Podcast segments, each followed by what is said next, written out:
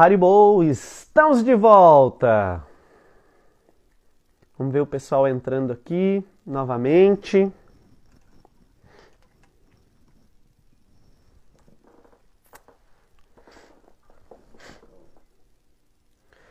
Gopa e demais, Chaitanya Sundar e todo mundo, Priya, tá dando eco agora? Tá tranquilo? Como é que tá?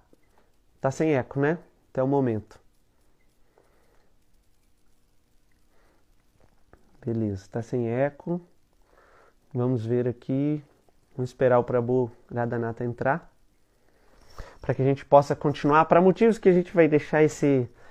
Esse. Entre. entre esse, vai deixar esse entre salvo. Né? Então eu vou fazer a introdução de novo, que é o seguinte: o nosso convidado de hoje ele despertou para os estudos sobre indologia em 81 através do livro Soluções do eminente mestre Hridayananda Goswami. Em 85 foi iniciado por Hridayananda no processo de Bhakti Yoga e recebeu o nome de Radhanata Das, que significa servo de Krishna. Desde o início ele se encantou pela prática de japa e tem feito disso seu principal tema de estudo, pesquisa e prática assídua na área de Bhakti Yoga. Durante 12 anos ele viveu em ashrams no Brasil e na Índia e também foi tradutor e revisor da BBT, né, dos livros que a BBT produzia ali. Então ele, um dos, entre eles os livros aí foram Bhagavad Gita, Srimad Bhagavatam. Também fez curso de especialização em língua sânscrita e literatura védica pelo Vaishnava Institute for Higher Education na Índia. Na área acadêmica, tem licenciatura em letras com proficiência em língua inglesa, pós-graduação em ensino de literatura e língua portuguesa e formação em yoga. Desde 86 tem atuado como palestrante e instrutor de yoga, sânscrito e indologia. Atualmente cuida do espaço cultural Govindas em Santos e acompanha grupos de viagens para a Índia. Então era Danata Das hoje em dia, hoje aqui no Entre Kirtans sobre o cantar do santo nome, né? O santo nome na Mala. Fiz a introdução de novo só porque vai ficar gravado, salvo e aí vale a pena fazer essa introdução. Tá bom. Tá me ouvindo direitinho? Tô ouvindo. Maravilha. Tô, ouvindo, tô te ouvindo. Voltou o eco ou tá sem eco? Não, tá bom, agora tá bom. Tá, legal. Então a gente estava falando ali. Ixi, voltou o eco. Pessoal, quem tiver uma dica aí de como a gente pode tirar esse eco, me avisa, porque o eco entrou quando eu entrei com o senhor. Quando eu, a gente conectou, eu conectei sem, estava sem eco. Aí quando a gente agora está se falando aqui, quando o senhor entrou, está com eco. O, tá, o senhor está me escutando pelo fone, certo? Tô, tô. Tá, Você acha então... melhor sem o fone? Você acha Não, melhor tentar sem o fone? Muda normalmente dá eco quando tá sem fone. O que o senhor poderia fazer só para a gente tentar é desconectar e conectar com o fone de novo, por favor.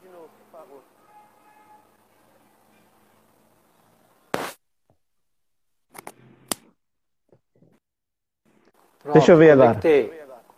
Ah, não, ainda tá um eco. Eu não sei o que, que é, gente. Quem tiver aí assistindo e tiver a ideia de como parar com esse eco, deixa o um recadinho aí que a gente tenta mas a gente vai conversando aqui para a gente não perder e ver como que a gente faz. O, o volume do senhor está muito alto, tá, tá médio, como que tá? Tá bom aí, tá tranquilo? Tá, tá bom, tá bom. Eu estou ajustando aqui um pouquinho, mas para mim tá bom.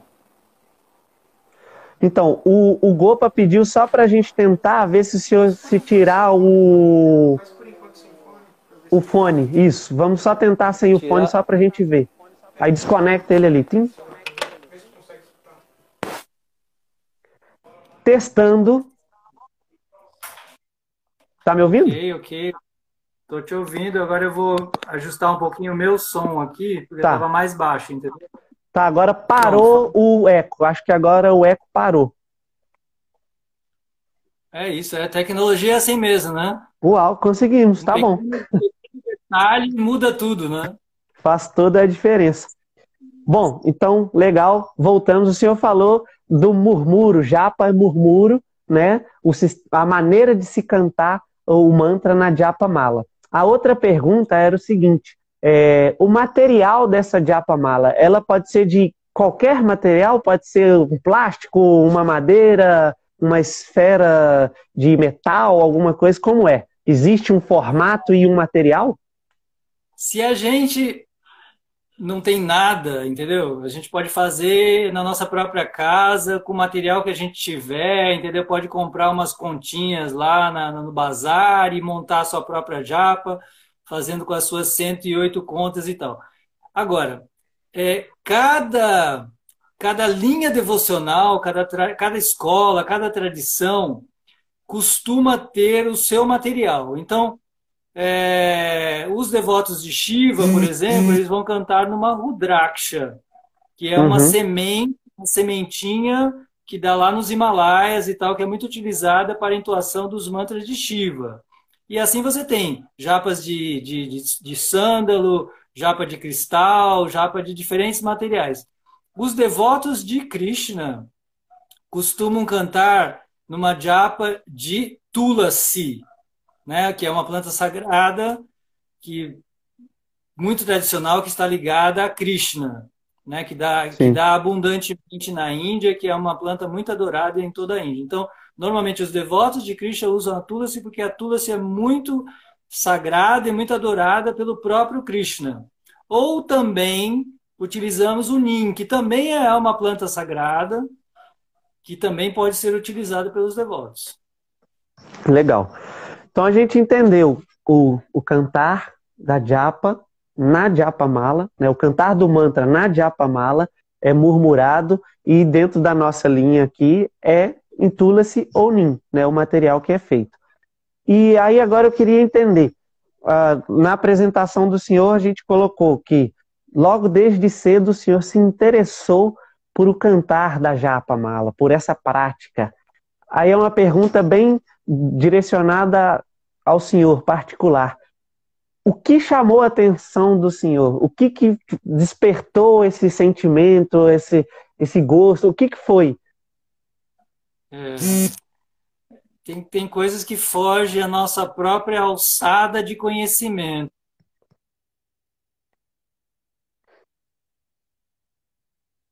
Talvez, né? Não sei. Tem coisas que podem estar relacionadas a uma outra vida, não sei. Eu sei que lá pelos, pelos, pelo ano de 1979 eu ouvi pela primeira vez o Mahamantra Hare Krishna.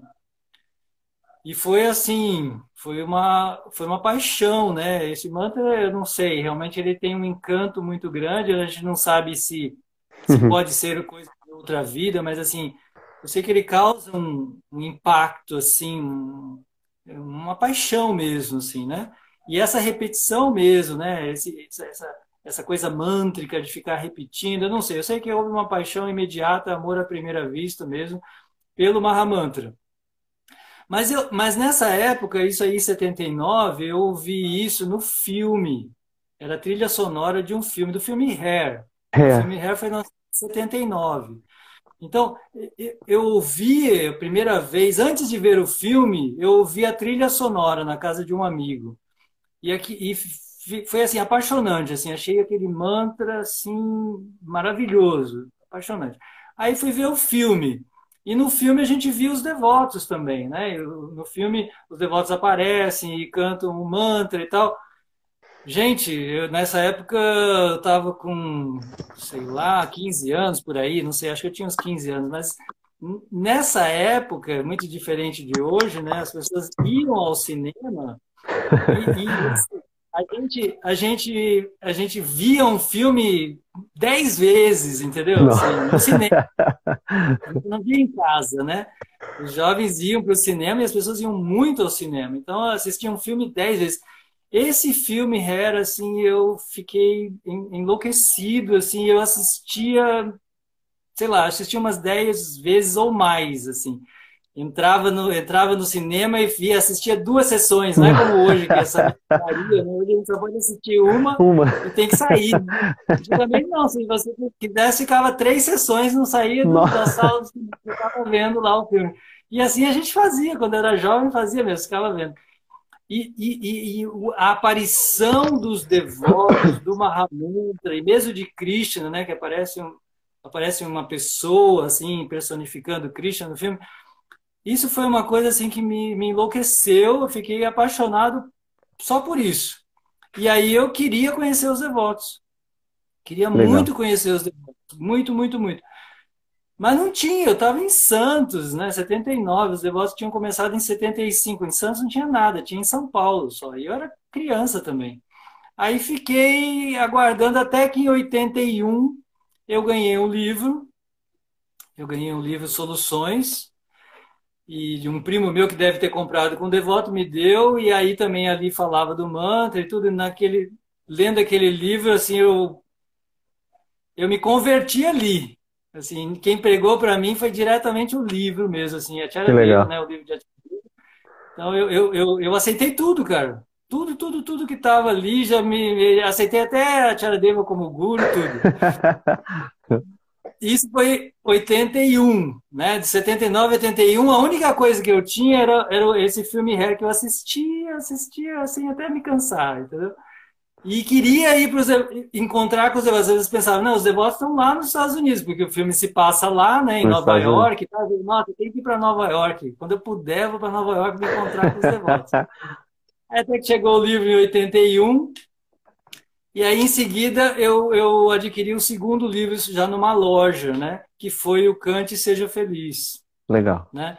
Aí, esse livro, sim, com esse livro apenas, que na, na, na naquela edição antiga, ele tinha uma parte no final que ensinava tudo, ensinava inclusive a fazer a japa mala. Se você não tivesse, já vai falar, faz assim, assim, assim, assado. E eu adotei essa prática porque imediatamente, assim, foi como eu falei, foi uma paixão mesmo, assim, eu achei aquilo tão magnífico, né? O livro me convenceu totalmente e pela japa, né? Porque o Kirtan não, tinha com quem fazer Kirtan, né? Meu, meu, meu, meu vínculo passou a ser a japa e eu, de fato, achei apaixonante mesmo. Assim, é uma coisa que eu não, é, é, é, eu não sei explicar. Tem coisas que você não sabe explicar muito bem, né? Eu acho que tem a ver com, sei lá, os seus, seus, seus, seus condicionamentos, o que foi, porque é, seus dons naturais também, né? Porque, por exemplo, tem gente que tem o dom de cantar, né? Então, ele se encanta pelo Kirtana mesmo, porque ele gosta do canto, porque é o dom dele, né? Então, acho que é isso, né? A consciência de Cristo é basicamente isso, né? Você dedicar os seus dons, é, é, é vincular os seus dons com a consciência de Cristo, né? O que quer que você faça, faça isso para Cristo, né? É isso que ele pede, né? Então eu acho que eu tenho uma inclinação muito forte pela meditação, entendeu? Eu sempre fui, eu acho que minha paixão é a meditação. Então a, a meditação mântrica foi muito agradável para mim. Foi muito agradável. E a, a, primeira japa do senhor foi o senhor mesmo que confeccionou, seguindo as instruções da, do livro do Cante Seja Feliz? Rapaz, eu acho que eu acho que eu devo ter pegado um rosário cristão mesmo, sabe? Que legal. Para começar, nem lembro direito, mas eu acho que eu peguei alguma coisa assim. Ou eu, eu, eu montei, eu não, não lembro, né? Faz tanto, tanto tempo. Mas eu sei que imediatamente arrumar uma maneira de, de fazer e tal. Eu acho que ou eu peguei alguma coisa, um rosário qualquer, ou eu montei alguma coisa, eu não lembro mais. Legal. E, e o senhor lembra a primeira vez que encontrou com os devotos e pôde realizar a meditação com a Japa Mala em, em conjunto, assim, com outros devotos? Sim, sim, sim. É, o encontro com os devotos para mim foi outra, foi outra explosão de emoções, né? Assim que que a gente o tempo vai passando, né? E a vida fica monótona, né? Mas a gente precisa ter essas explosões de paixão, né? Sim. Pela consciência, precisa sempre se renovar nessas paixões, né? A gente precisa estar sempre renovando as nossas paixões. A vida não pode se tornar um tédio, como dizem os jovens. A vida tem que ser apaixonante, né?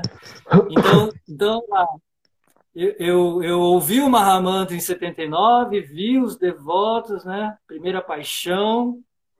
Aí depois a segunda paixão intelectual foi lá em 81, quando eu, eu, eu li o livro de Acharadeva e aceitei tudo, inclusive esse é o meu guru, já foi uma decisão ali tomada naquela hora, com, através do livro mesmo. Eu falei isso para ele pessoalmente. Falei, Nossa, foi o senhor mesmo que foi pregar para mim, assim. eu aceitei diretamente, sem intermediários. Aí foi 81. Aí meu, meu, meu, aquele processo natural, né, que Rupa Goswami fala, quando a gente desperta o interesse pela consciência de Krishna, que é o primeiro passo, né, Shraddha, assim, a gente tem, desenvolve um pouco de fé nesse processo. O segundo passo é sadhusanga, né? A gente quer encontrar os devotos, né? Então, desde de 79 eu ficava assim, eu tinha 15 anos, eu ficava, nossa, quando eu vou poder ir para os Estados Unidos me encontrar com os devotos, né? Assim, ficava sonhando com isso. Aí passou só em 83, que para mim isso foi, foi, quase uma eternidade quando a gente é adolescente, né? Imagino, de 81 Dois, até 83, quatro verdade. anos, parece assim, como Chaitanya Mahaprabhu diz, né? Assim, um, um, instante na sua ausência como se fosse uma eternidade, assim, o adolescente é tudo muito, é muito intenso, muito passional, né? Gente, eu tava assim, tava, tava, tava desesperado, assim, né? Quando, quando será que eu vou, eu vou me encontrar com os devotos? Aí eu arrumei um emprego aqui em Santos, né? Eu fiz acho que 18 anos, passei num concurso público da alfândega e entrei no meu emprego e tal. Aí eu precisava fazer os exames e tal, apresentar exames físicos lá de saúde e tal, e fui fazer meus exames.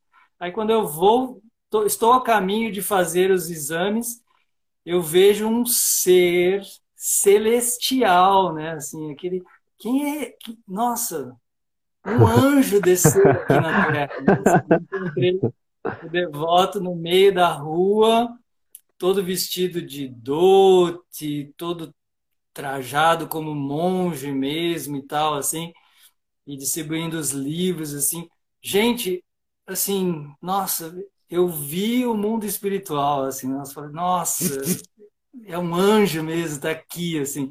Era tanto, era tanto anseio que eu tinha de encontrar um devoto que quando eu vi realmente parecia uma, uma, uma experiência celestial mesmo.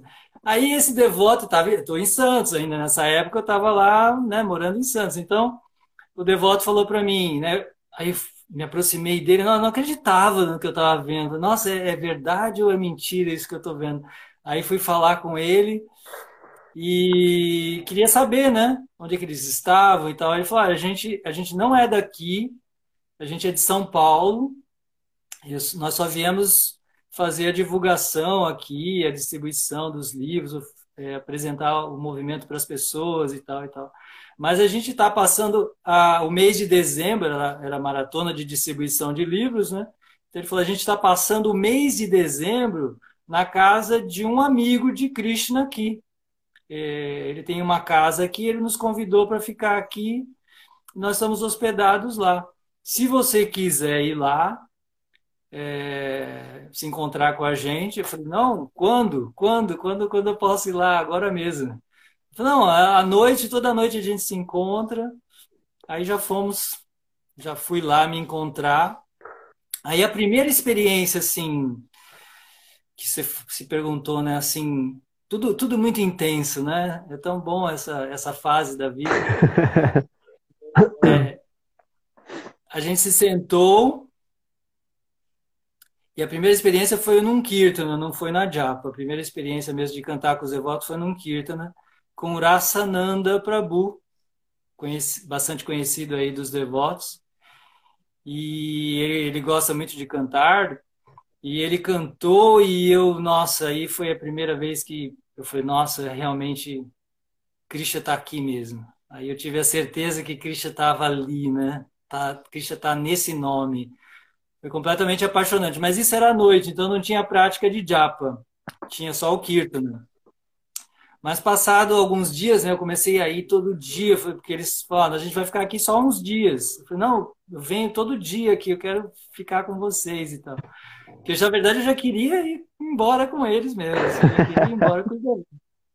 Aí, o outro devoto me convidou, vem passar o fim de semana, então, com a gente.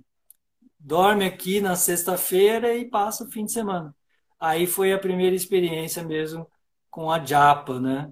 Aí sim, a primeira experiência com a Japa, que também é, é fantástico, né? Mas a, a, a Japa, como diz é, a Tia Deva, nosso, meu, meu, meu, meu orientador espiritual, ele fala que a Japa tem uma diferença muito grande do Kirtan, né? Porque a, a Japa é um grande teste. A prática de, de Japa é um grande teste.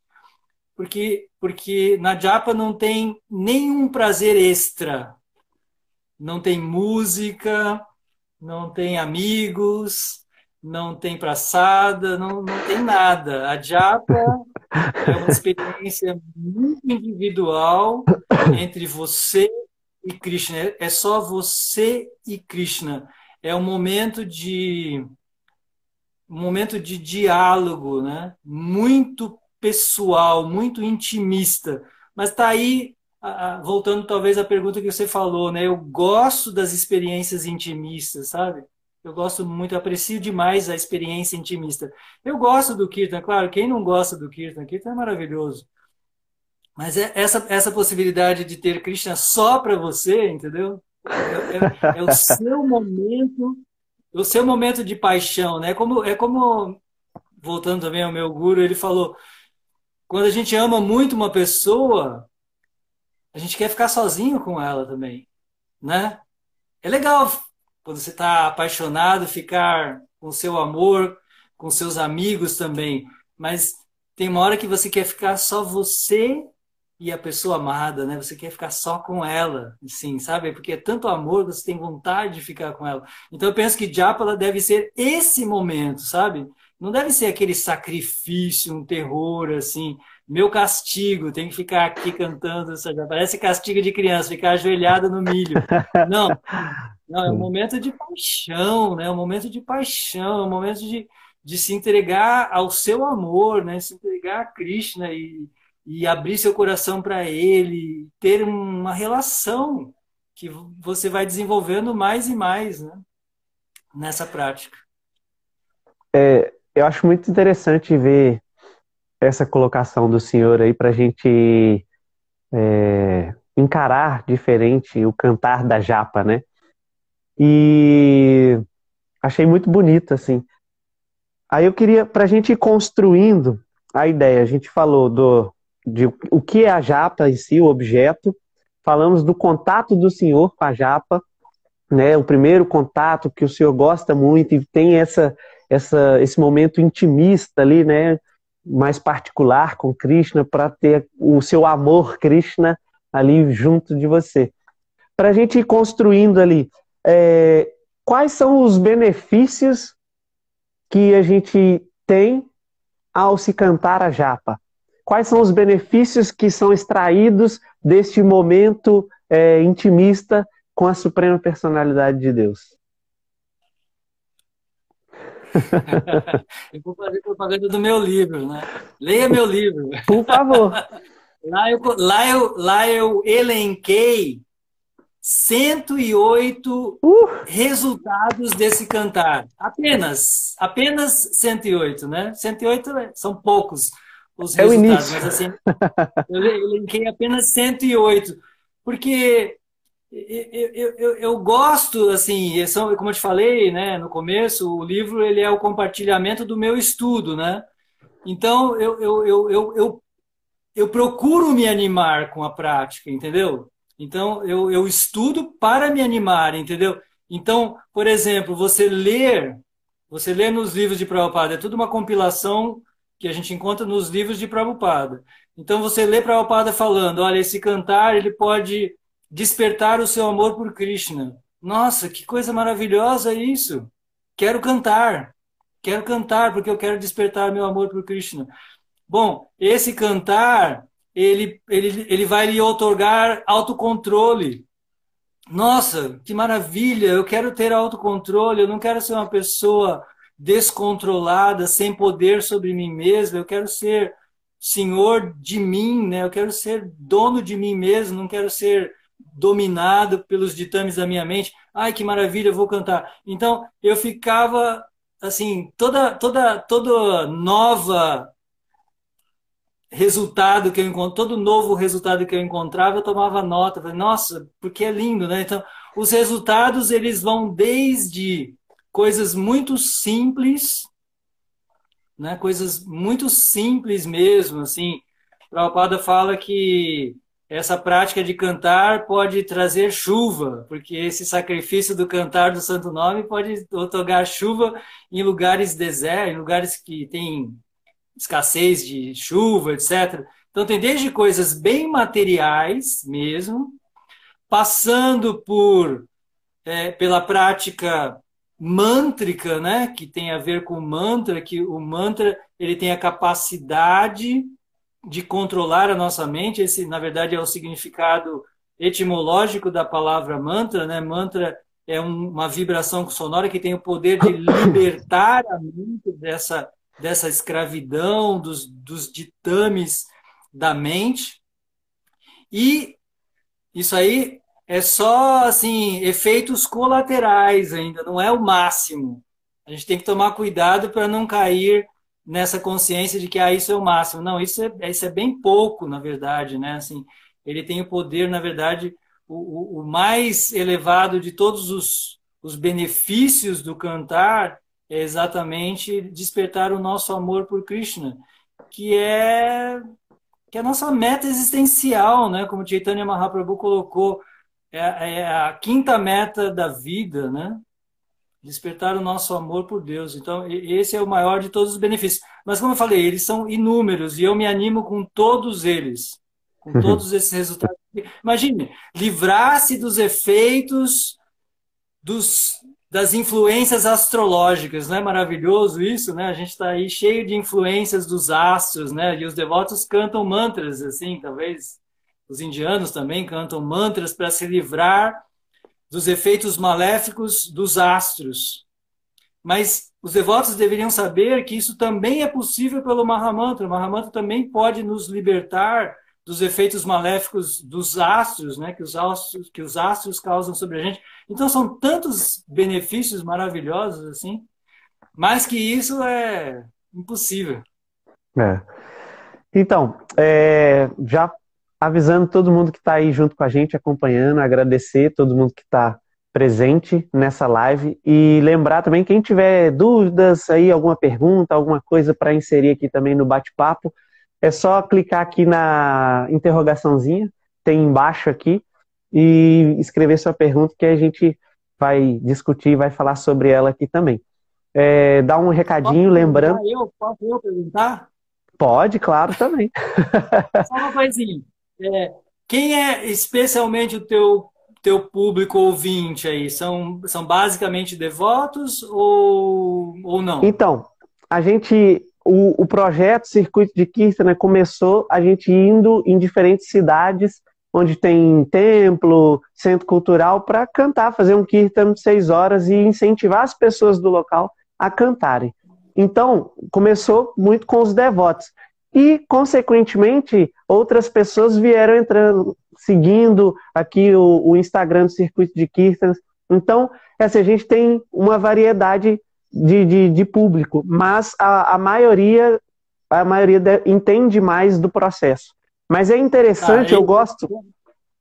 Para eu saber assim de que maneira devo apresentar também, né? Se é se é para devotos, a gente fala de uma maneira. Se é uma pessoa completamente iniciante, então às vezes tem que explicar um pouco melhor algumas coisas. É, é predominantemente devotos, as pessoas que vão entender mais a, a, a linguagem ali, né, que a gente pode usar sem precisar explicar coisinhas todas certinhas. Mas o que eu gosto de fazer quando eu, nesses bate-papos é fazer uma busca desde o inicial, desde o básico, mesmo para quem já é devoto, porque faz com que a gente relembre todas as coisas. Pô, e a japa? Às vezes a japa ah, é só uma japa aqui. Ah, pegar a japa ali, enfia a mão dentro do saquinho e sai cantando. Não, o que, que é a japa? Por que, que ela é assim? Ela é feita do quê? entende? Pegando todos esses detalhes, porque isso vai reavivando todo a, a, o que a gente já sabia ou algum detalhe que já passou, porque muitas vezes as pessoas entram dentro do movimento e como é muita coisa nova, com uma linguagem diferente, alguns detalhes passam. E depois que passou um tempo que a gente está praticando e vem de novo essas informações, fala: olha, esse ponto eu não sabia. Ou então, pô, nunca tinha observado por esse ponto de vista, né? Por este ângulo. Nossa, que legal! Então, já ajuda a mexer na, no, no, que a gente, no nosso entendimento e no nosso entusiasmo, né? E aí eu só queria dar um recadinho antes aqui para todo mundo que está aí que no dia 26, né, no próximo sábado, sem ser amanhã, na semana que vem, nós vamos ter mais uma edição do Circuito de Kirtans, Kirtans 6 horas, online.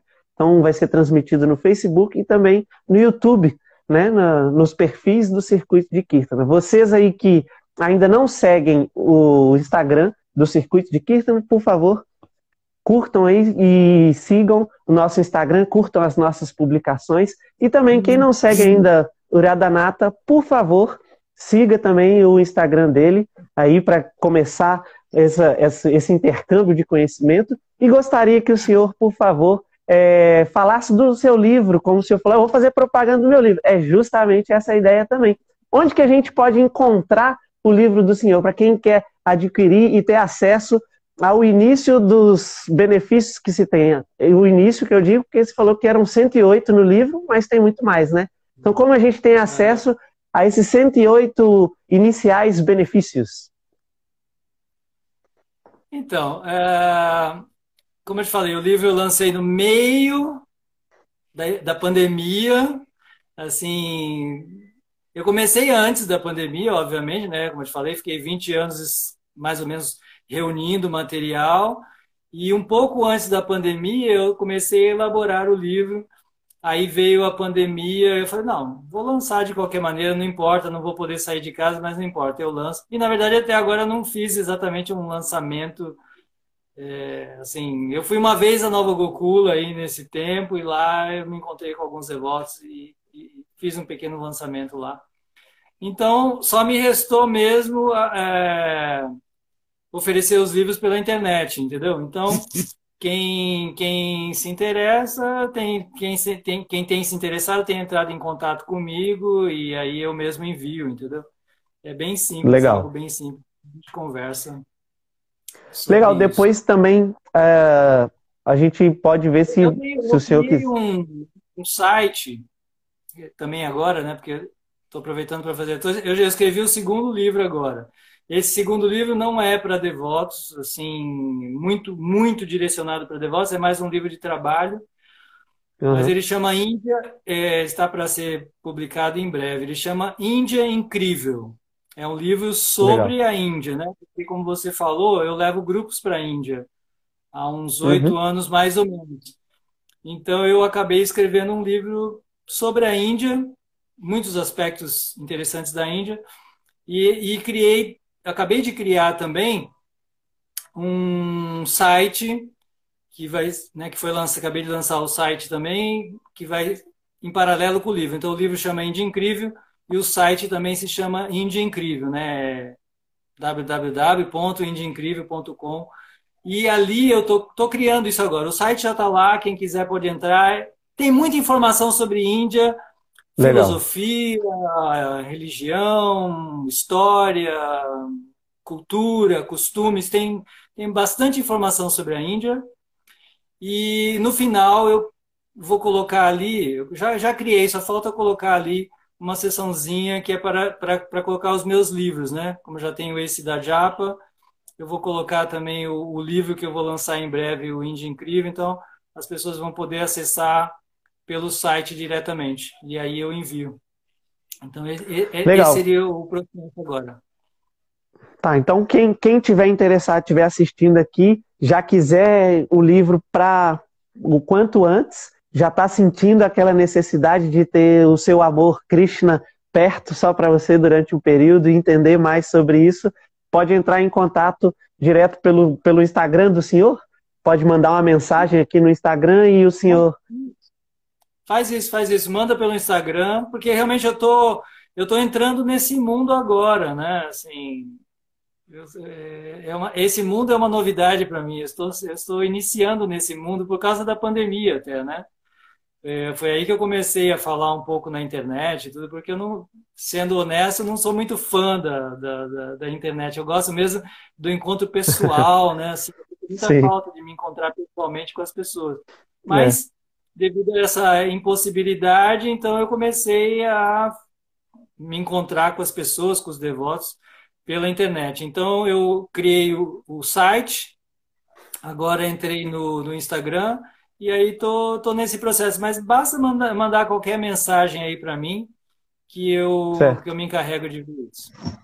Certo. Vamos abrir agora algumas perguntas, né? É, já mandaram uma pergunta aqui, vou seguir a ordem que mandaram as perguntas, que é o seguinte, ó. A primeira pergunta foi do Gopa, e ele fala o seguinte, pergunta básica, por que são 108 contas e por que 16 voltas?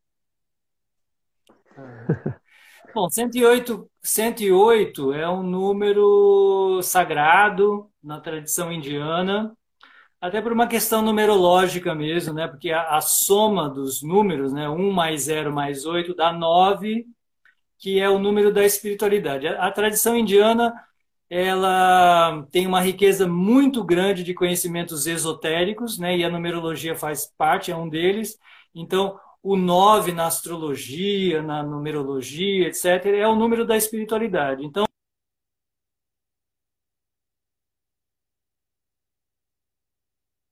oito principais Upanishads, oito é, principais golpes, né, as, as, as, as, amadas de Krishna ali. Então sempre aparece esse número, né? Então é o número é o número da espiritualidade.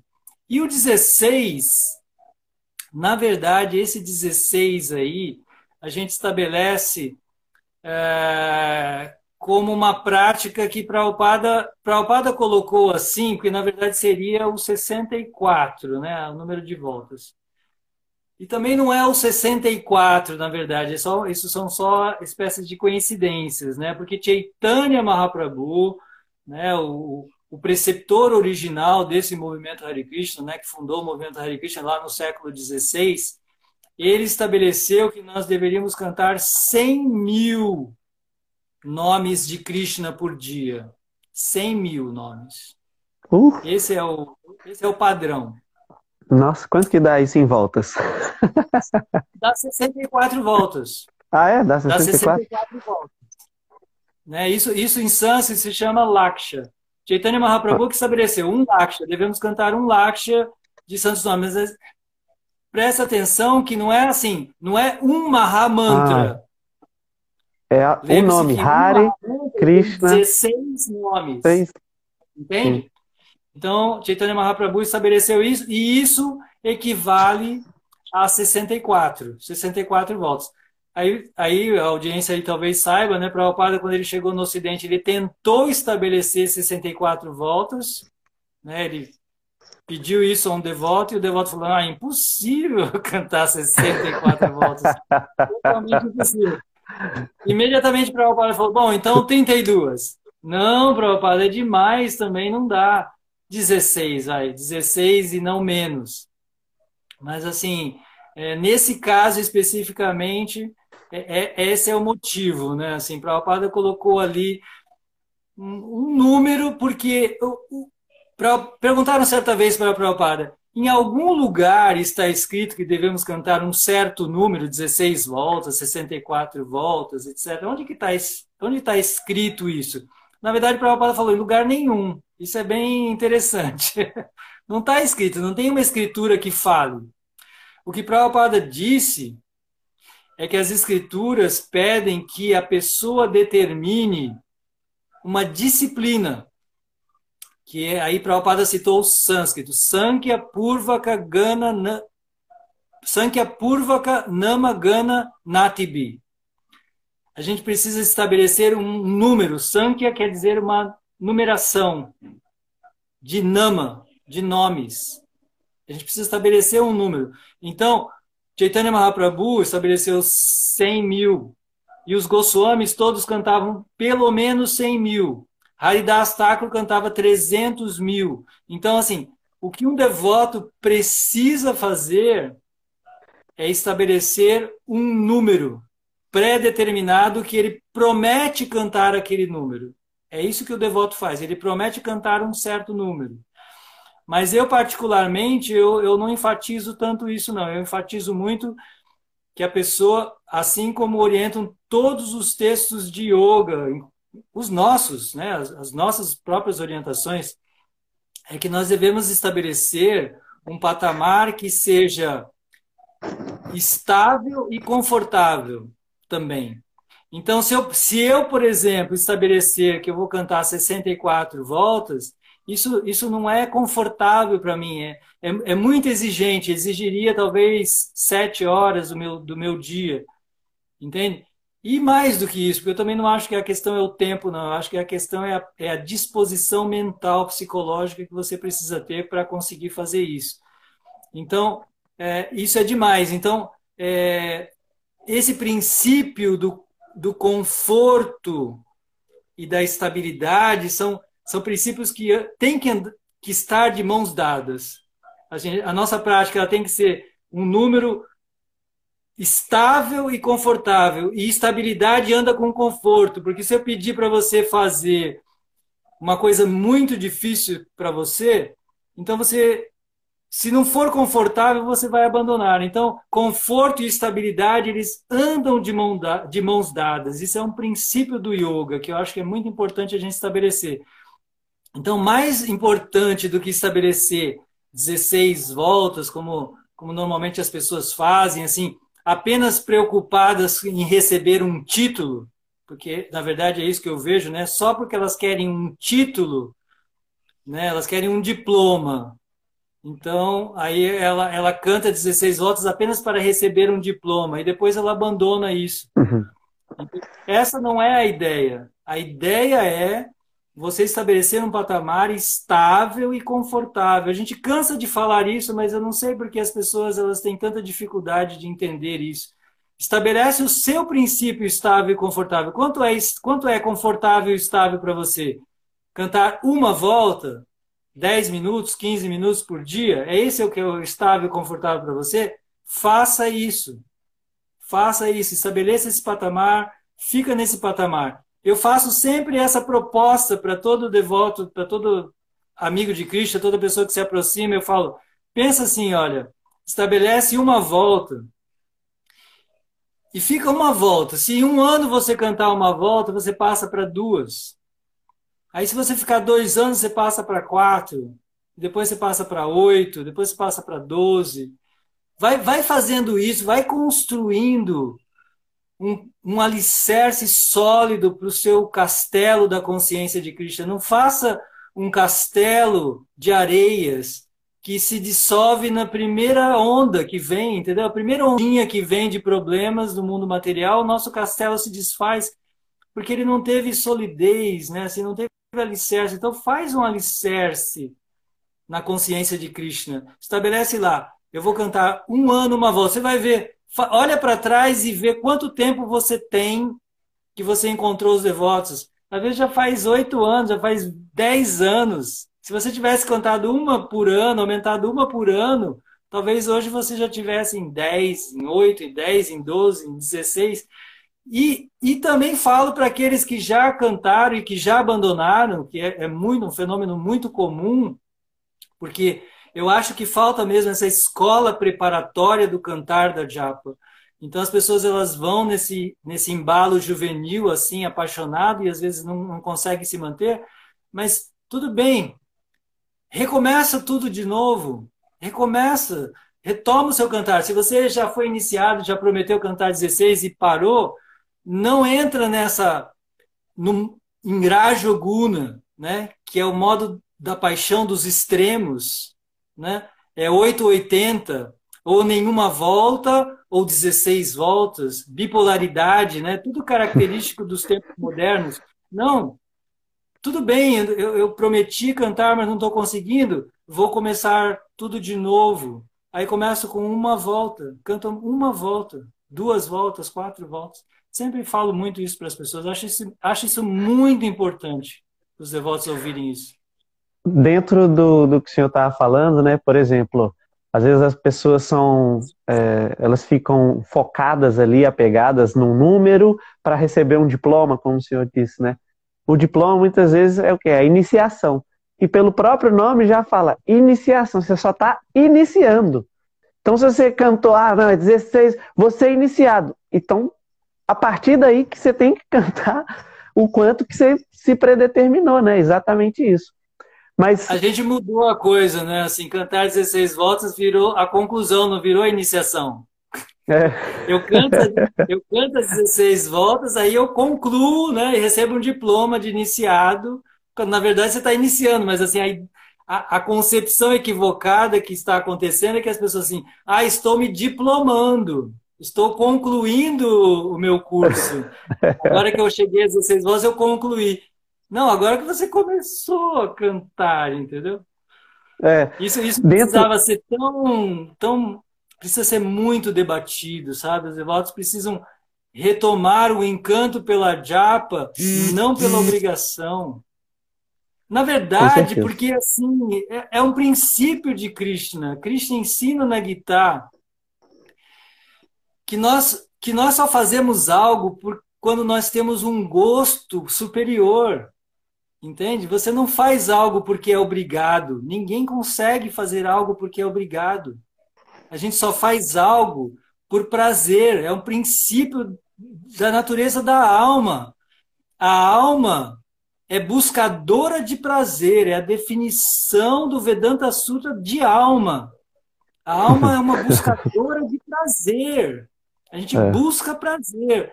Então, se a japa não for um prazer, ela vai ser abandonada. E muitas vezes o problema é a falta realmente de preparo, de ensinamento. Esse, por exemplo, né? De, de estabelecer patamares muito altos quando você não está preparado. É a mesma coisa que eu vou na academia, né? Eu vou lá na academia e o professor me, me manda levantar me manda levantar 20 quilos no braço direito. Vamos fazer aí uns umas 20 flexões aí de 20 quilos do braço direito. Eu não vou conseguir fazer isso, entende? Sim. Isso não é confortável para mim, portanto não vai ser estável. Eu vou fazer uma vez, vou me quebrar todo, amanhã eu vou estar tá com uma dor, vou, vou parar no ortopedista amanhã e desapareço da academia, porque eu não consigo mais. Essa analogia é o que se passa entre a gente. A gente, a gente coloca um fardo, entre aspas, para a pessoa, assim, porque é muito para a pessoa, de repente. 16 às vezes é muito para ela. Aí eu coloco para ela, olha, tá aí, ó, levanta 20 quilos, tá? A pessoa não tem nenhum preparo, ela não se preparou. A gente, para a gente chegar a 20 quilos, a gente tem que começar com meio quilo. A gente começa Sim. com meio quilo, aí vai se fortalecendo, a musculatura vai fortalecendo. A gente precisa, a gente tem um processo de fortalecimento da nossa da nossa, da nossa psicologia mesmo, do nosso psiquismo. Ele precisa se preparar mais para cantar, para meditar, para se concentrar. É preciso preparo. Aí a gente dá um, uma carga, né, uma overdose, sempre a gente dá uma overdose do Mahamantra, a pessoa se quebra e vai embora né, procurar um analista para saber o que está acontecendo com ela, né? Assim, por que, que ela não consegue. Mas é, temos que fazer a nossa meia-culpa, né? temos que ver o que, que a gente está fazendo errado. A gente precisa ensinar melhor para as pessoas o processo, entendeu? Existe um processo gradual, paulatino de avanço, assim. Eu sou muito enfático nisso, eu acho isso muito importante. Achei muito interessante a colocação e acabou respondendo já uma pergunta que tinha sido feita pelo Léo Leal, que ele estava pedindo para que o senhor compartilhasse pelo conhecimento do senhor, né, é, sobre quando a gente falha na japa, né, que ele falha infinito e me cobro muito por isso. Mas o senhor falou, né, de dar esse retorno, recomeçar, ver o que, que consegue desenvolver ali em cima do, do que você considera confortável e consegue deixar é, estável, né? Aí eu tenho, aí me surgiu uma dúvida. Para quem também está vendo aí tiver mais perguntas, por favor, só mandar aqui na interrogaçãozinha aí embaixo, que tá bacana a, a troca de conhecimento aqui, que o Prabhu está tá nos proporcionando. E, assim, dentro desse confortável, muitas vezes a gente pode ser enganado, não? Pela própria mente. Que, ah, confortável, ah, vou pôr só uma, porque aí eu fico confortável. Aí seria um conforto ou seria uma preguiça? tipo, entende? Nesse assunto, assim. A vida espiritual, como diz, as Upanishads é que dizem isso, né? A vida espiritual é como o fio de uma navalha. Assim, a gente tem que estar sempre cuidando, né? É o fio de uma navalha, você tem que estar sempre se cuidando. Mas voltando para a analogia da academia, eu acho que ela é muito apropriada. Você não pode ir para a academia e ficar levantando meio quilo por 10 pode anos. Fazer. Entendeu? Porque, porque passado um mês levantando meio quilo, não vai ter mais efeito nenhum. Aquilo já não vai surtir mais efeito nenhum. Então, é natural né? Qualquer um que tenha feito uma academia aqui vai entender o que eu estou falando. É natural que quando você faz um mês levantando um, um, certo peso, meio quilo, um quilo, chega uma hora que você mesmo quer mais. Você mesmo quer mais. Entende? Sim. Então, só os malandros, é claro. Na, na academia também tem muito malandro, né? Assim. Mas assim, no caso da Japa, o que eu acho muito legal da Japa é que na Japa você não tem a quem enganar. Na Japa você não tem a quem enganar, entendeu? Verdade. A Japa é só você e Krishna mesmo. Não existe mais ninguém a enganar. É só você e Krishna. Então, é, é, em, outras, em outras situações, né, em situações públicas, quando você aparece em público, então o engano é muito mais fácil. Mas entre você e Krishna, não há. Mas eu, mas eu sou muito otimista, assim. Eu penso que um Mahamantra, um nome de Krishna já é maravilhoso. Isso as escrituras falam isso, entende? Sim. Então eu sou muito positivo sobre isso. Eu sou muito positivo. Assim, basta um nome. Eu, eu, eu sempre falo isso também. Eu penso que a gente canta 100 mil nomes de Krishna para um para treinar a chamar por Krishna, para um dia a gente chamar plenamente tomado de amor por Krishna. Né? Como o Prabhupada fala, como uma criança suplicando por seus pais. É, é eu acho que é um treinamento para um dia a gente cantar dessa maneira, né? cantar suplicando, chorando e tal. Então eu considero que eu estou fazendo um treinamento é só um treinamento para cantar. Então, eu estou treinando para cantar. Mas cantar mesmo não, não, não, tem a ver com números, nem com quantidade, nem com nada. A gente lembra, isso está no Néctar da Devoção também. O Prabhupada vai falar que uma das qualidades de Krishna é que ele jamais se esquece, ele é uma pessoa extremamente grata. Krishna é uma pessoa, para quem não sabe, né? Quem está aí não sabe, Krishna é uma pessoa, assim como eu e você aqui, Prabhu, que estamos conversando. Então, Krishna também é uma pessoa e ele tem sentimentos como nós, né? Ele é a nossa origem, portanto, ele tem tudo que nós temos em quantidade infinita e ele tem a gratidão infinita. E essa é uma das qualidades mais nobres de Krishna, até porque Gratidão é uma das qualidades mais nobres de um ser humano, isso está escrito nas Escrituras. Das mais, mais nobres qualidades de um ser humano é a gratidão. E, porque Krishna tem essa qualidade, o próprio Krishna tem a qualidade da gratidão. Isso está no Néctar Devoção como das qualidades de Krishna. E nesse, nesse comentário, o Prabhupada diz que se uma pessoa chama por Krishna uma vez só, que seja com sentimento, Krishna jamais se esquecerá. Jamais se esquecerá disso. Então, eu, isso é tão animador para mim, porque eu penso assim, nossa, vamos chamar Krishna, nem que seja uma vez. Né? A gente canta 1728 vezes 16 por dia.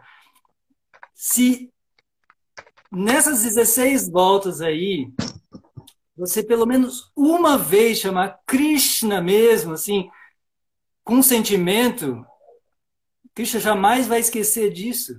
Isso é, isso é, isso é tão reconfortante. Prabhupada fala, isso aí, Cristo fala, né? Que isso pode proteger-nos de, de, de, de, de cair de, da próxima vida, de descambar aí para uma vida inferior, né? essas pequenas coisas podem nos garantir um grande futuro, até se não, para quem não se libertar nessa vida, ele tem uma garantia de uma próxima vida mais evoluída, porque Cristo jamais vai esquecer disso. Jamais. Entende? Então isso para mim é muito animador, eu sou muito animado, assim, eu, eu minha ênfase é pela qualidade mesmo, assim, a gente tem que, tem que primar pela qualidade do cantar. Então, se, se, se tem gente aí ouvindo que se sente assim, se cobra por isso, se culpa por isso, esquece isso, né? Esquece isso. Pensa quão maravilhoso é você chamar a Krishna uma só vez, uma só, que seja. Isso, isso, isso, só isso tem um valor inestimável. Eu, eu costumo falar que, assim, dentro do kirtan, né, o canto congregacional, é, essa mesma visão é válida, né, de conseguir cantar, chamar por Krishna, falar o nome de Krishna pelo menos uma vez, né, um nome puramente, né, com esse com esse sentimento que o Senhor colocou agora. E aí o Senhor colocou que é dito que ele não se esquece daquela pessoa. E também a nossa vida vai mudar completamente, né? E aí eu costumo falar sobre isso num workshop que eu tenho de etiqueta de Kirtan, que nesse nesse chamar, né, puro ali do sentimento de você entregar realmente o seu coração e conseguir falar o nome de Deus, cantar ou ouvir o nome de Deus puramente uma vez, muda a sua vida completamente. Você tem a visão das mesmas coisas, mas completamente diferente, né? Você sai daquele ponto ali, você vai para um outro ponto e vai ter a vista completamente modificada. E aí tem umas contas legais, né? Como o senhor estava falando aí. Se um nome a gente conseguir cantar ele puramente. E no Mahamantra todo a gente repete 16 vezes, né? Quatro vezes Krishna, quatro vezes Rama, oito vezes Hare. Então, a gente cantar um mantra todo, assim, devagar, a gente vai gastar aí, sei, 10 segundos, 11 segundos. Então, eu costumo brincar que é assim, é a melhor oportunidade que você tem na sua vida de mudar sua vida completamente. Porque é, em 10 segundos você teve 16 oportunidades de mudar a sua vida sem igual, de sentir um amor que você nunca sentiu no mundo material. Nenhuma empresa, nenhuma propaganda, nenhuma multinacional consegue te oferecer tantas oportunidades em tão pouco tempo em troca de pouca coisa, que é atenção, dedicação e esses 10 segundos, esse tempo, né? E isso para cantar um Mahamantra.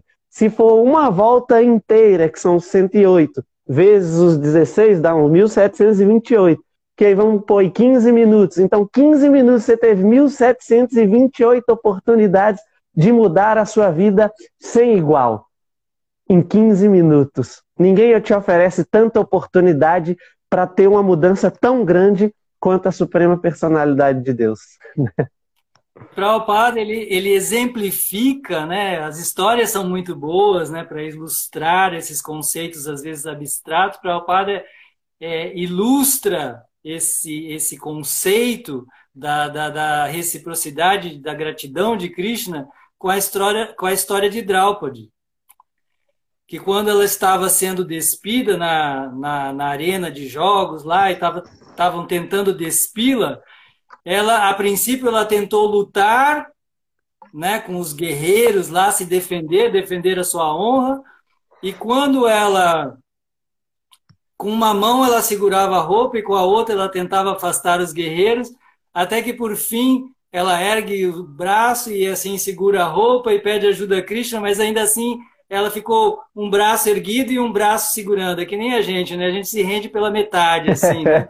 Aí quando ela viu que não tinha mais nenhuma esperança, ela ergueu os dois braços, né? Nesse gesto tão simbólico dos Vaishnavas de cantar com os braços erguidos, né? De certa maneira pedindo colo, né? Assim, é, uma, é quase como uma criança, né? Me, me, me, me tira daqui, né? Me, me, me coloca no seu colo. Então, Draupadi faz isso e ela clama por Krishna. E, Prabhupada deu esse exemplo como um só, um só chamado por Krishna. E aí Krishna fez tudo, né? Krishna faz tudo para o seu devoto. Ele fala: não se preocupe com nada. Niri Yoga Kshema. Não se preocupa com aquisição e segurança. Eu dou tudo para você. Yoga Kshema Vahamyaham. Eu levo tudo para você. Eu te dou tudo. Meu devoto jamais perece. Ele uhum. só está esperando, né? É tão simples, assim, como você falou, né? Tudo tão simples. Que empresa oferece isso? Só a empresa de Cristo mesmo. Né? Só. Super, super empresário, maior empresário do, dos universos. De todos. Tem, tem uma coisa que eu estava pensando também, quando o senhor falou da, da ideia da, das 16 voltas ali, tipo, na iniciação, né? Que às vezes é um fardo, que não existe esse treinamento. E a gente tem dentro do movimento também alguns jargões, né? Alguns bordões aí. E aí entra, às vezes, um. Nesse, nesse momento também entra. Cabe um.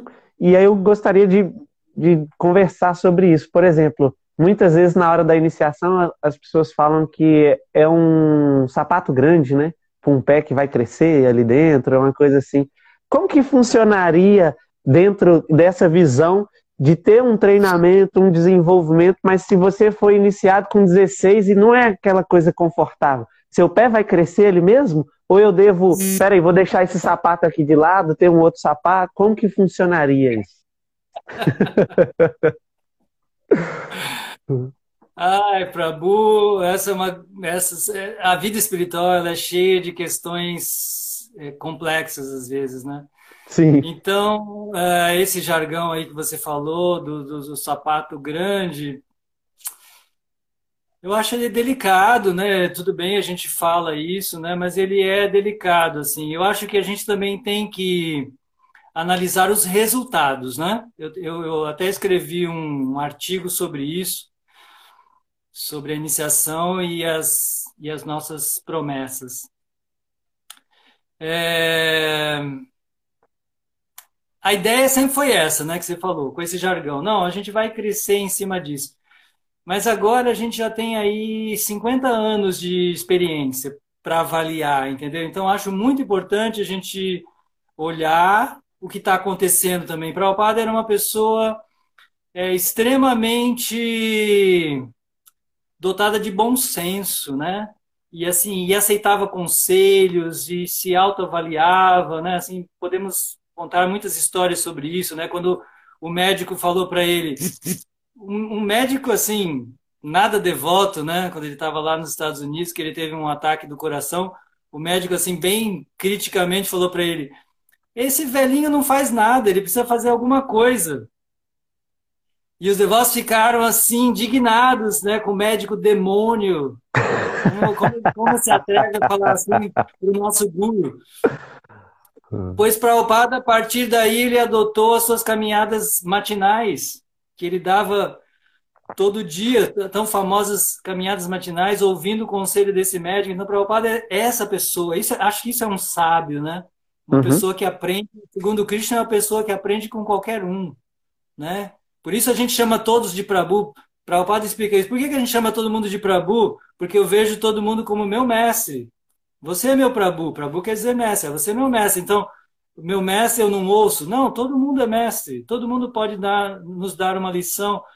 Então, a Prabhupada ele tinha esse bom senso de ouvir. Então, eu acho que é importante a gente ter o bom senso de olhar para trás e ver o que acontece. Eu acho que não, não, não, fiz aí um estudo sociológico, mas assim, eu acho que não é muito difícil fazer isso, né? Eu sei que na, na, na minha geração, dos anos 80, as iniciações elas tinham assim 100 pessoas, 120 pessoas, 150 pessoas eram todas iniciadas assim numa leva só, num dia só, numa cerimônia só, tinha isso tudo. Ah, hoje, assim, é basta olhar para trás. Opa, teve um cortezinho aí. Basta olhar para trás que eu vejo, né, cadê essas pessoas todas que estavam juntas comigo, né? Há 40, Sim. 35 anos atrás. A maioria, a maioria abandonou o processo, entendeu? A maioria não conseguiu crescer com essa promessa de que ah, eu vou crescer dentro do sapato, meu pé vai crescer. Isso não aconteceu. A maioria não aconteceu. Então, eu acho que está mais do que na hora da gente reavaliar esses critérios, entendeu? Eu escrevi, na verdade, um longo artigo, aí seria muito, muito, muito extenso falar sobre isso, mas eu penso que já vem acontecendo no mundo, essa é a minha proposta, a minha crítica é essa, né, que a gente precisa reavaliar isso. E a minha proposta, porque não adianta criticar, também sem apresentar uma proposta. Então, a minha proposta é que a gente estabeleça patamares de elevação gradual até a fase de acontecendo em outras partes do mundo, na, na, na, na Índia, em alguns lugares da Europa. Então você tem uma, gente, não sei que denominação a gente pode dar para isso. Na Europa, na Índia já tem. Então você canta uma volta, segue um princípio, aí você recebe uma pré-iniciação, alguma coisa assim. Você vai sendo inserido dentro do processo, depois duas voltas, dois princípios, quatro quatro voltas, oito voltas, assim, gradualmente você vai se elevando. Eu penso que é como como o karatê, por exemplo, né, que você você tem, tem as, as várias faixas, né? faixas né? da faixa branca até chegar à faixa preta e tal. Então você vai evoluindo. Então a gente precisa de um processo. Eu acho que gente precisa, realmente eu, eu sinto muita falta disso, sabe? Eu, eu, eu, eu, inclusive eu me posiciono muito radicalmente contra essas iniciações assim apressadas. Ah, canta aí, um ano tá bom, canta aí 16 votos. Eu acho que não está bom. Aí é uma, uma coisa muito minha mesmo. Eu acho que não está bom. Eu acho que precisa dessa preparação tranquila, gente. A gente está aqui para ficar o, o, resto da vida. Qual é a pressa? Se a gente está aqui, se a gente está aqui para ficar para o resto da vida, por que o desespero? Por que o é. desespero? Eu vou ficar para o resto da vida. Entende? Então, a paciência é um grande teste também. Não, tenha paciência, tenha paciência. Né? Como eu falei no começo, estabeleça um grande castelo, né, alicerçado, não um castelo de areia. Essas 16 voltas assim que a pessoa canta de qualquer jeito só para ser iniciado, normalmente é um castelo de areia que se desfaz, como eu falei, na primeira onda. No primeiro maremoto que dá na vida, que a vida tem muitos, ela está esperando, e, e, depois da iniciação tem, logo tem um. Tem um, tem, tem um tsunami logo depois da iniciação. Quando você é iniciado, fica esperando o tsunami, porque virá um tsunami. Aí acabou o castelo, acaba tudo. Ó, a, a Janavi perguntou aqui. Então, pelo que ela está entendendo, é a prioridade é a qualidade em vez da quantidade.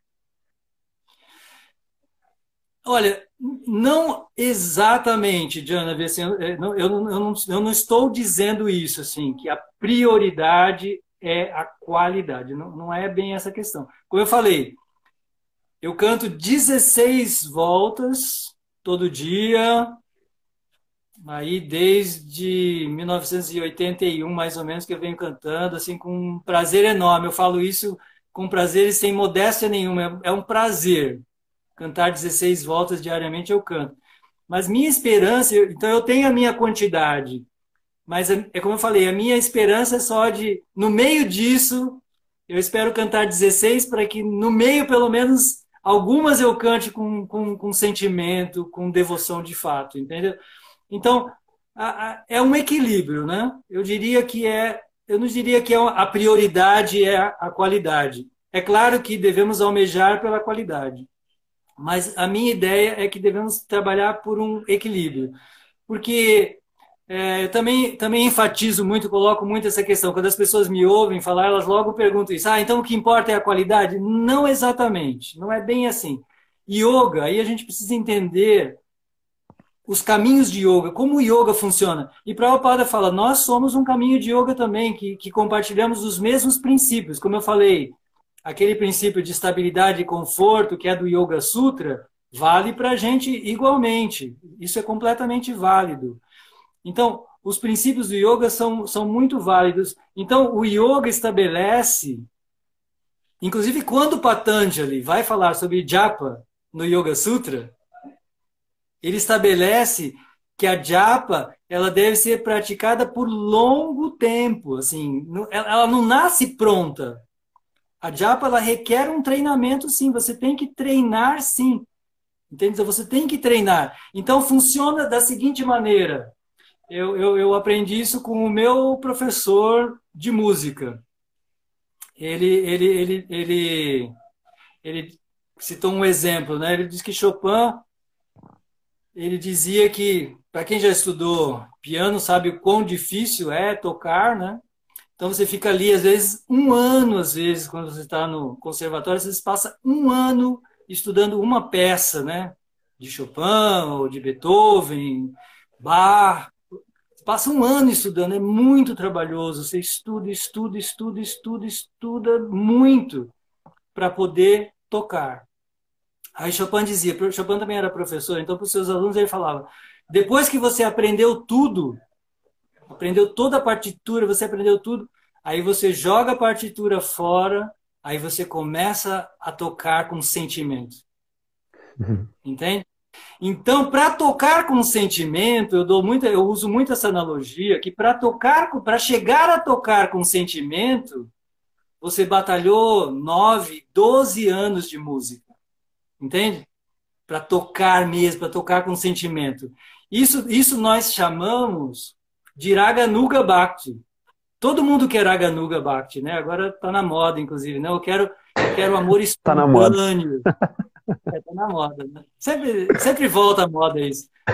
Eu quero amor espontâneo, eu não quero vai de Bhakti, eu não quero, eu não quero, eu não quero amor regrado, amor com regras. Eu quero amor espontâneo, é claro, porque de fato só existe amor espontâneo. Amor com regras não é amor. De fato, não é mesmo. Prabhupada mesmo fala isso. É treinamento. Mas esse treinamento é necessário. Como eu dei esse exemplo. Ah, eu quero tocar. Existe uma, uma anedota muito tradicional entre os músicos, né? Assim, o pianista ele deu um ele deu um, um recital lindo. O pianista idoso, né? Ele fez um deu um recital lindo, lindo, lindo, né? Tocou tudo sem partitura aquela coisa maravilhosa. Aí uma senhora vem parabenizá-lo, cumprimentá-lo, e assim, nossa, elogia, fala tudo. E ela fala para ele: Nossa, que, que emoção, que coisa linda. Eu, eu daria tudo para poder tocar assim. E ele falou: Exatamente o que eu fiz. Dei toda a minha vida para hoje tocar assim. Entende? Então, se a gente quer cantar com sentimento, a gente precisa de vai de bhakti. E vai de bhakti quer dizer estabelecer uma disciplina. Eu tenho que cantar todo dia. Você não pode cantar só o dia que você está bem.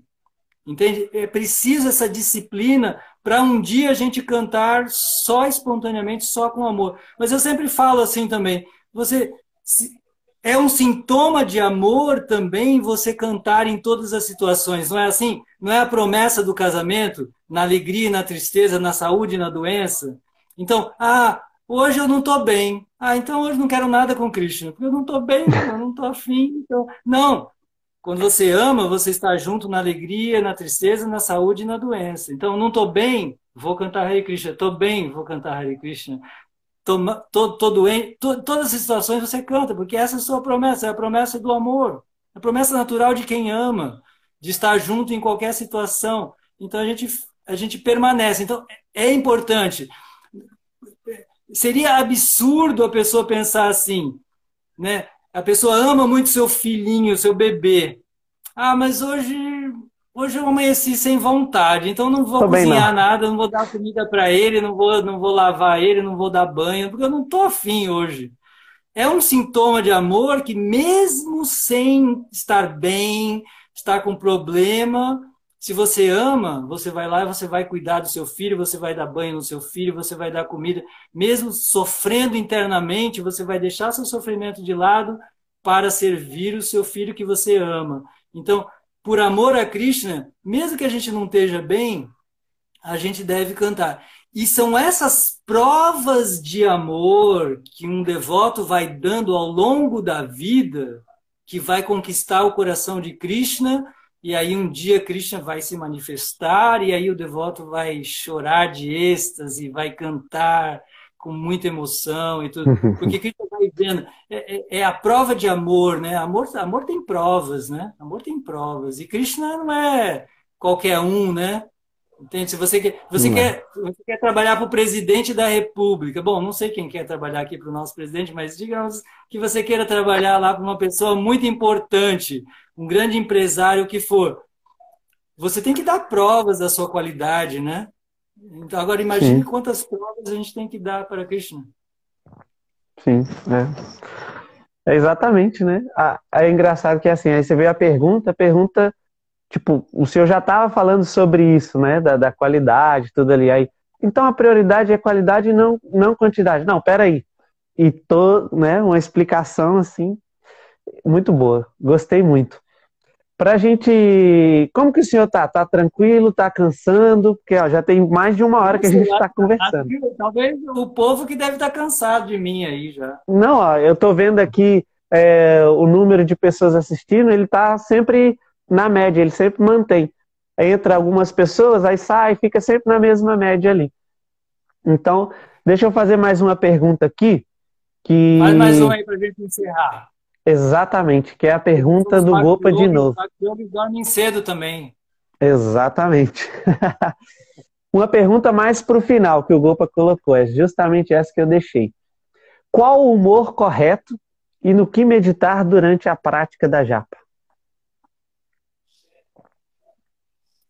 qual o humor correto e no que meditar durante a prática. Ah, deveríamos né, meditar. Oh, só um comentário de... antes que o, o, o pessoal está falando. Não, fala mais, fala mais. Eu posso escutar infinito, Uradanata, fala mais. Você está sendo gentil, você está sendo gentil comigo. É, não, vamos, vamos Acho que essa pode ser a última pergunta mesmo. Sim, vamos, vamos por ela mesmo. É, Prabhupada recomenda que nós devemos meditar na forma de Krishna. Ainda hoje mesmo eu estava lendo sobre isso. Prabhupada é bem enfático né, no comentário daquele verso Mamana Bhavamad Bhakto, né? Fixa tua mente em mim. E Prabhupada comenta, devemos fixar a nossa mente em Krishna na pessoa de Krishna, nessa pessoa, na pessoa de Krishna de, de dois braços, e nenhuma outra forma de Krishna, não é forma de Narayana, não é forma de Vishnu, não, é Krishna, segundo ele, como está descrito no Brahma Sanhita. Brahma Sanhita, lembre-se dessa canção que todo dia a gente vai lá cantar no templo, que linda. Procura saber o que, o que diz essa canção. Venum Kwanantam Aravinda Dalayatakshan Parhavatan Samasitam Buddha Sundaranga. Gente, estuda essa, essa letra. Prabhupada recomenda isso. Ele mesmo, hoje mesmo li isso. Estuda essa canção. Não só esses dois versos que são bem famosos, mas tem muitos versos nessa canção que descreve, que é, é um dos textos que mais precisamente descreve quem é Krishna. Como ele é, a, cor azul, a pena de pavão, segurando uma flauta, seus olhos que são como, imagina os olhos de Krishna são como como assim uma uma uma pétala recém desabrochada, assim, sabe? Aquela pétala bem suave. Inclusive os pés de Krishna também são exatamente assim, como uma, uma pétala de, recém desabrochada, uma, algo muito suave, assim. Esses são os pés de Krishna. Então a gente deve estudar, saber quem é Krishna, isso é muito importante. E, segundo Prabhupada, hoje mesmo estava lendo isso, devemos cantar Hare Krishna meditando nessa forma. A recomendação que Prabhupada dá muito é que a gente contemple a forma da deidade. É um grande auxílio, isso ele também comenta nesse mesmo verso. Então, sentar-se diante da deidade, faz parte, isso faz parte, inclusive, do processo, né? Você sentar-se diante da deidade. A deidade é Krishna, né? A gente entende que a deidade é Krishna. Krishna está ali se manifestando para nós. Então a gente tem a oportunidade de meditar em Krishna. É... Se isso às vezes não é possível, porque às vezes você está no lugar onde você não pode estar contemplando a deidade, nem um quadro de Krishna, nem nada, os próprios nomes de Krishna, eles têm é, um efeito tão poderoso, porque a gente tem que pensar assim, Prabhupada explica, o nome de Krishna é Krishna. Ele sempre falava isso. A gente sempre, Prabhupada falava, as pessoas desafiam, mas por que? Eu quero, eu quero ver Krishna. E Prabhupada falou, mas a gente pode perceber Krishna pela audição, por que só perceber pela visão? Krishna está aqui, Krishna está nesse som. Né? A gente, nós, nós somos muito apegados a ver, né? a gente só acredita vendo, né? inclusive é o ditado. Mas Prabhupada falou, não, o nome é Krishna. E assim, basta ouvir esse nome. Né? É, tem uma canção muito famosa, Goranga Bolite Rabe.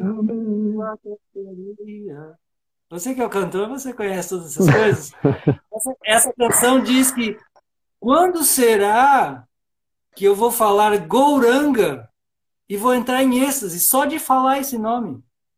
Gouranga Bolite Rabê, pular caxarira, os pelos do corpo tudo arrepiado, só de, só de falar. Porque Chaitanya Mahaprabhu disse que todas as Shaktis de Krishna, todas as Tatarpita, Niyamita Isbarani, naquela toda a Shakti de Krishna está no nome de Krishna.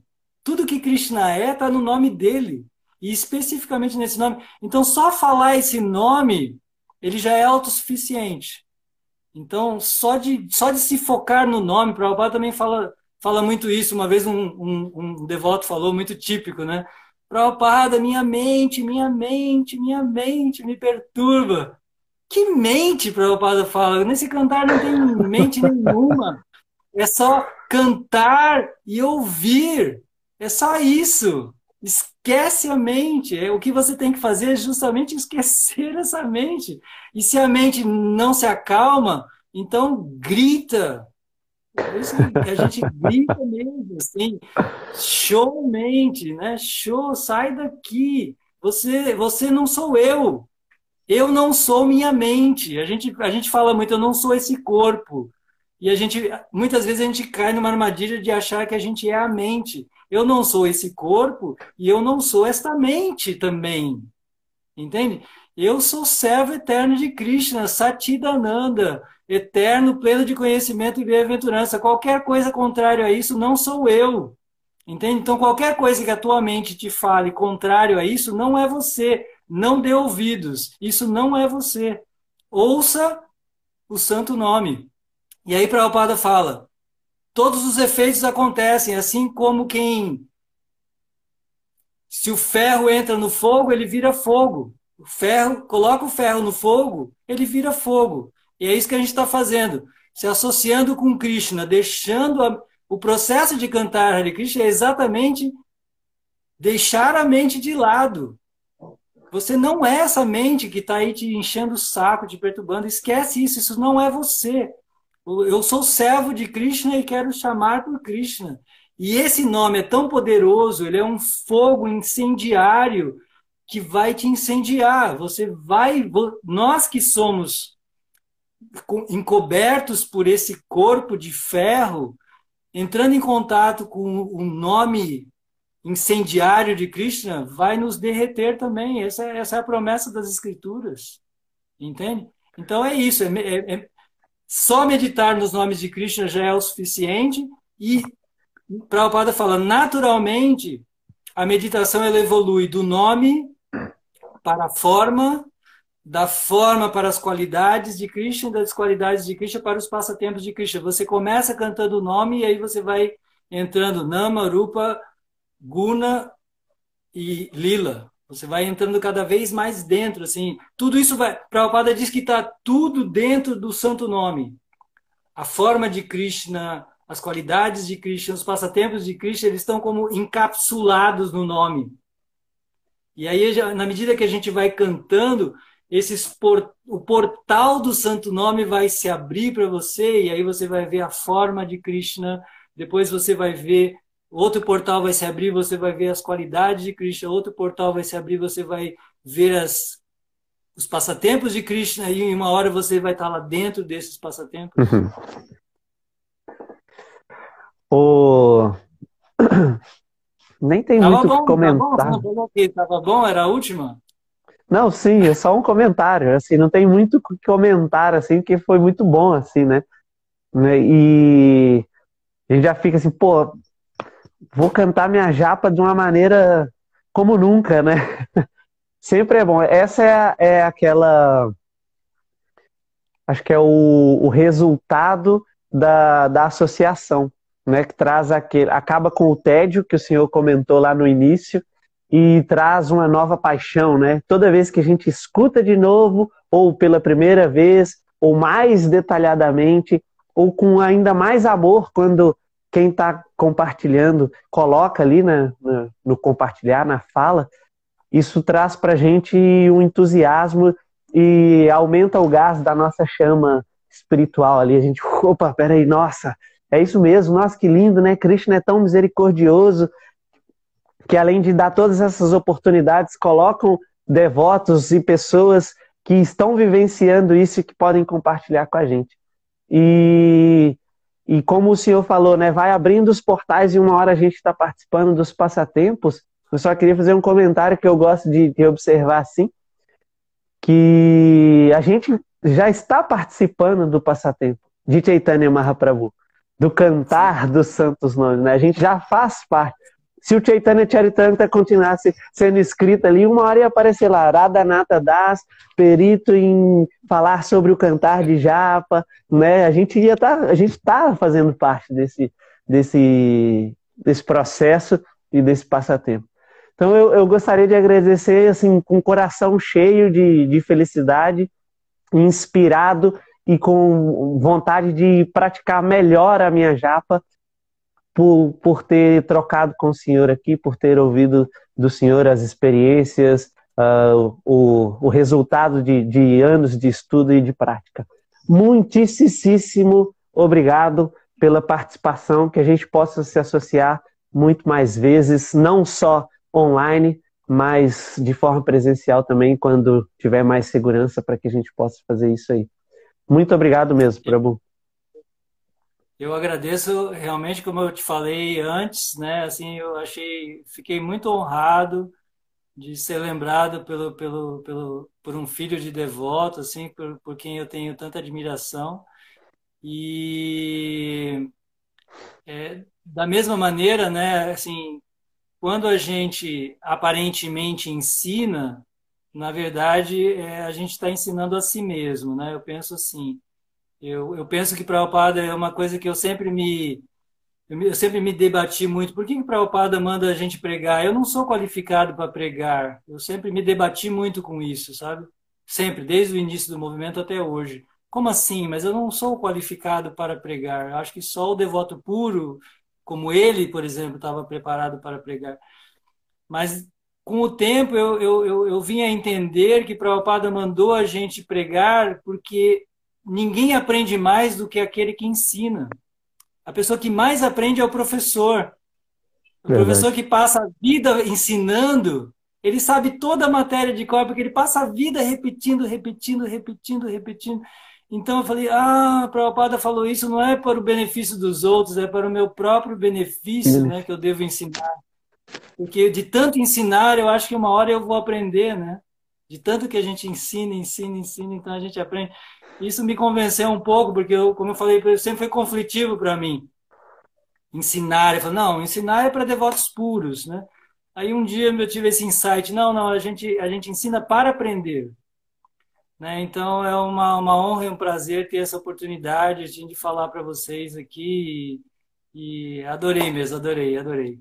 Muito obrigado aí pelo convite. Minhas, minhas, minhas saudações, reverências e o meu, o meu, meu cachê, eu sempre cobro um cachê dos, das participações, que são as bênçãos dos devotos. Todo mundo aí, ó, mandando as bênçãos aí que tiver, que energia positiva. Por estou aqui recebendo as bênçãos dos devotos. Está é, tá escrito no Bhagavatam, né? O orador, a audiência tem que abençoar o orador, né? Porque o orador o orador também é uma pessoa que está aí nesse mundo batalhando também. Então eu preciso das bênçãos dos devotos, peço as bênçãos de vocês. Esse é o meu, esse é o meu preço. Por favor, me abençoem. Todo mundo, gente, ajuda aí. obrigado, obrigado, então, Prabhu, obrigado. Muito obrigado. É, o senhor pode sair no xizinho que tem. Haribo. Haribo. Ah, sim. Sim, Haribo. Só apertar no xizinho que tem aí na tela, que aí eu vou dar os recados finais aqui. Boa noite a todos. Hare Krishna. Boa noite. Haribo. Hare Krishna.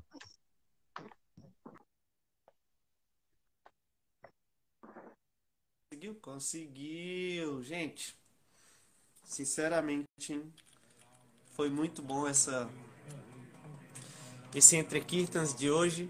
Foi muito bacana. Foi um aprendizado, né? E também fez com que a gente relembrasse muita coisa, então foi muito legal mesmo. Agradecer a presença de todos vocês. Quem ainda não curte a página aqui do, do Instagram do Circuito de Kirtans, por favor, curta ali, siga a gente, curta as nossas publicações também. Nós temos os stories, temos várias publicações no feed também. A gente está com uma agenda bem bacana de publicações. Por favor, compartilhem com as pessoas. Inclusive, esse Entre Kirtans aqui vai ficar salvo no nosso feed. E daqui a pouquinho mesmo já estou colocando. Encerrando aqui, ele já vai entrar lá no feed. Compartilhe com os amigos, com as pessoas que, que você acha que vai gostar também de, de ouvir essas belas palavras do, do Prabhu Radhanata, né? e essa misericórdia que Krishna nos dá através dessa associação. Nesse tempo de, de pandemia, né? como a gente, é, Kirtan é o canto congregacional, e a japa já é esse momento mais intimista, como o Prabhu falou, então a gente pode aproveitar muito é, essa pandemia, pegar as coisas difíceis na nossa vida e trazer como uma coisa boa para o desenvolvimento espiritual, né, um aprendizado e, e aproveitar mesmo né, os tempos que a gente tem para intensificar as nossas práticas espirituais. E a japa é um, uma boa, excelente ferramenta e é um excelente momento. Então, obrigado mais uma vez. Lembrando, dia 26, sábado, a partir das 14 horas, no Facebook e também no YouTube do Circuito de Kirtans, a transmissão de mais um Kirtana 6 horas, tá? Espero vocês lá. E Hare Krishna, boa noite. Cuidem-se, cuidem daqueles que estão próximos de vocês também. Hare Krishna e até o próximo. Haribol!